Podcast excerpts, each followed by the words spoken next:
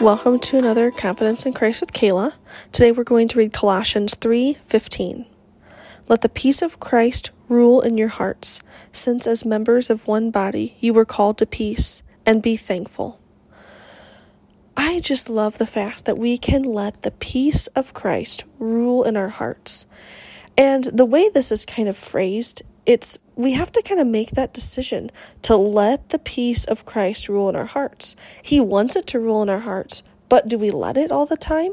Because peace can be a hard thing. When we look around and we see everything that's happening in the world or in our lives, peace is very far from that at times because, my goodness, this world is just so ugly and the things you're dealing with are just horrendous at times. And Christ is there with you and He wants you to let His peace rule in your hearts and for us to be thankful for it. Because that thankfulness kind of fuels and starts up everything else. When we can be thankful in times of trial and times of um, depression and just when things seem bleak, that unlocks and helps us open up our hearts to Christ. And when we do that, that peace can just flood inside of us.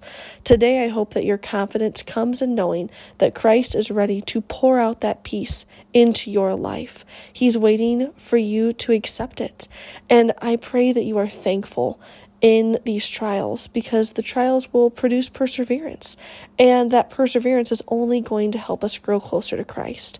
So, today, as you face the trials that will come your way, or just the world in general, may your confidence be found in the fact that Christ is ready and willing and hoping that you will allow Him to pour that peace out all over you and all over every area of your life.